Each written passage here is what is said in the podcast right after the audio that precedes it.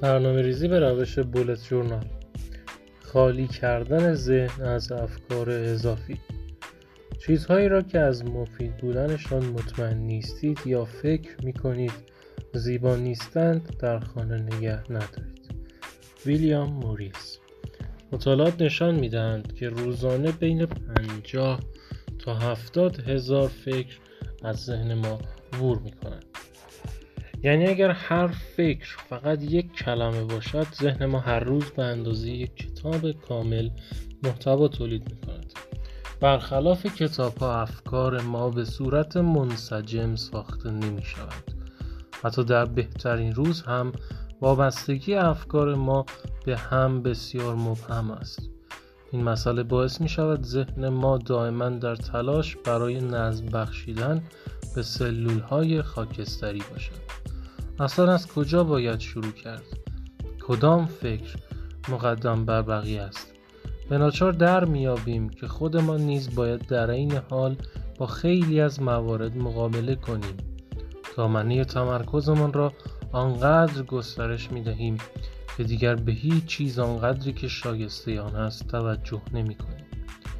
معمولا در این شرایط می گوییم سرمان شلوغ است. با وجود این پرمشغله بودن لزوما به معنی بهره بری نیست. برای بسیاری از ما اینکه سرمان شلوغ باشد در حقیقت یعنی آنقدر تحت فشار هستیم که کم کم داریم کاراییمان را از دست می دهیم منظورم از این حرف چیست؟ ما معمولا وقت نداریم چون همزمان روی چیزهای زیادی کار می‌کنیم و در این حال این کارها نتیجه ای ندارد. این پدیده فقط مشکل قرن 21 نیست. بلکه با انتخاب های زیادی که پیشرفت تکنولوژی به نوک انگشتان ما داده تشدید شده است. آیا برای درخواست انجام یک کار خاص از دستیار مجازی من باید تایپ کنیم پیام بدهیم زنگ بزنیم ایمیل بفرستیم صفحه را به بالا بکشیم مکانی را پین کنیم توییت کنیم و از طریق اسکایپ تماس بگیریم؟ تماس تصویری برقرار کنیم پیام متنی بفرستیم یا فریاد بزنیم. تازه این کارها را با چه ترتیبی انجام می دهیم آخ تازه قبل از شروع این کار احتمالا باید سیستممان را ارتقا بدهیم. نرم افزار رو بروز کنیم خاموش رو روشن کنیم وارد حساب کاربریمون بشیم تایید حساب کنیم کلمه عبور رو بازنشانی کنیم.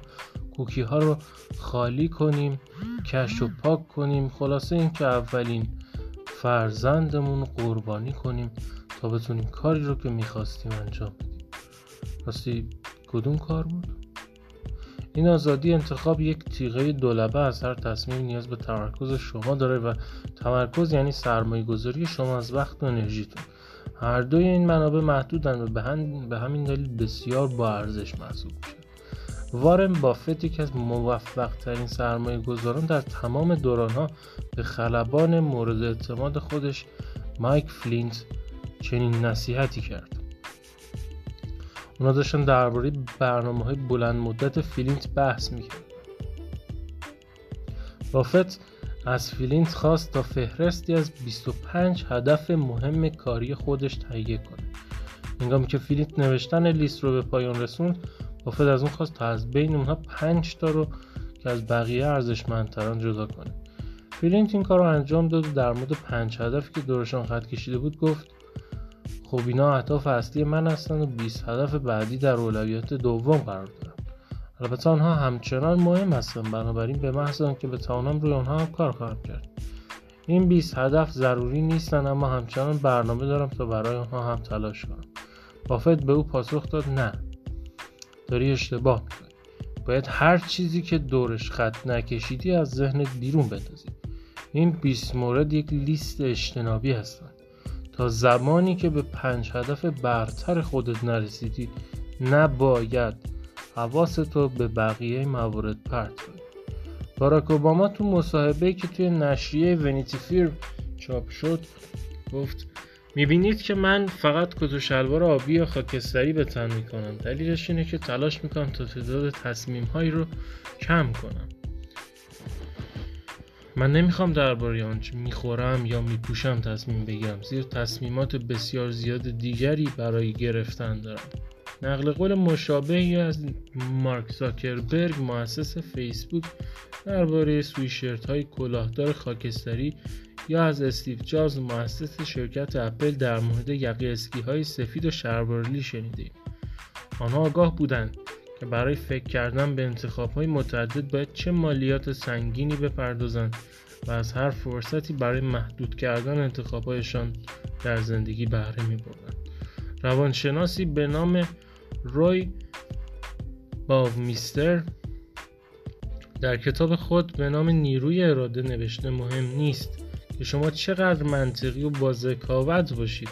اگه قرار باشه پشت سر هم تصمیم های مختلف بگیرید باید بهای بیولوژیکی اون رو بپردازید. این بها با خستگی عادی جسمانی فرق می‌کنه چون که شما نسبت به این خستگی هوشیار نیستید اما از لحاظ روانی انرژی کمی دارید. به این حالت خستگی ناشی از تصمیم گیری گفته میشه. به عبارت دیگه هر چقدر تصمیم گیری هاتون بیشتر باشن احتمال اینکه تصمیم های خوبی بگیرید کم میشن. به همین دلیلی که احتمال اون که تو انتهای روز یه وعده غذای ناسالم بخورید بسیار بیشتر از خوردن یه صبحونه ناسالمه چرا که تو ابتدای روز مخزن اراده شما هنوز پره. خستگی ناشی از تصمیم گیری منجر به این میشه که از اون اجتناب کنید. چنین چیزی در مورد انتخاب های بزرگ زندگی بسیار صادقه.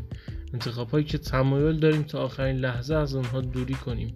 چنین انتخاب های دلخور آوری به سادگی از بین نمیرن. اونها تو حاشیه صبر می‌کنن و مدام زندگیمون رو در معرض خطر قرار میدن. می‌خوام به کدوم دانشگاه برم؟ آیا می‌خوام با این شخص ازدواج کنم؟ آیا باید فلان سمت شغلی رو قبول کنم؟ در نهایت زمانی که شما به تصمیم گیری وادار میشید یعنی زمانی که کلی تصمیم دیگه برای اجتناب از اون تصمیم مهم گرفتید به احتمال زیاد تمرکزی براتون نمونده تا بتونید تصمیم درستی بگیرید. جای تعجب نیست که اغلب استرس و استراب همراه ماست و تحت فشار قرار داریم. معمولا سعی می‌کنیم این علائم رو با حواس های بیشتر درمان کنیم. نوشیدن، غذا خوردن، سفر کردن، مسافرت نشستن طولانی پای فیلم های مختلف و غیره. حتی اگه به اندازه چهار سال روی نتفلیکس فیلم به صف کرده باشید باز هم یه جای کاری راد داره. شما نمی‌تونید تصمیم بگیرید و حالا حتی بیشتر دچار استرس میشید.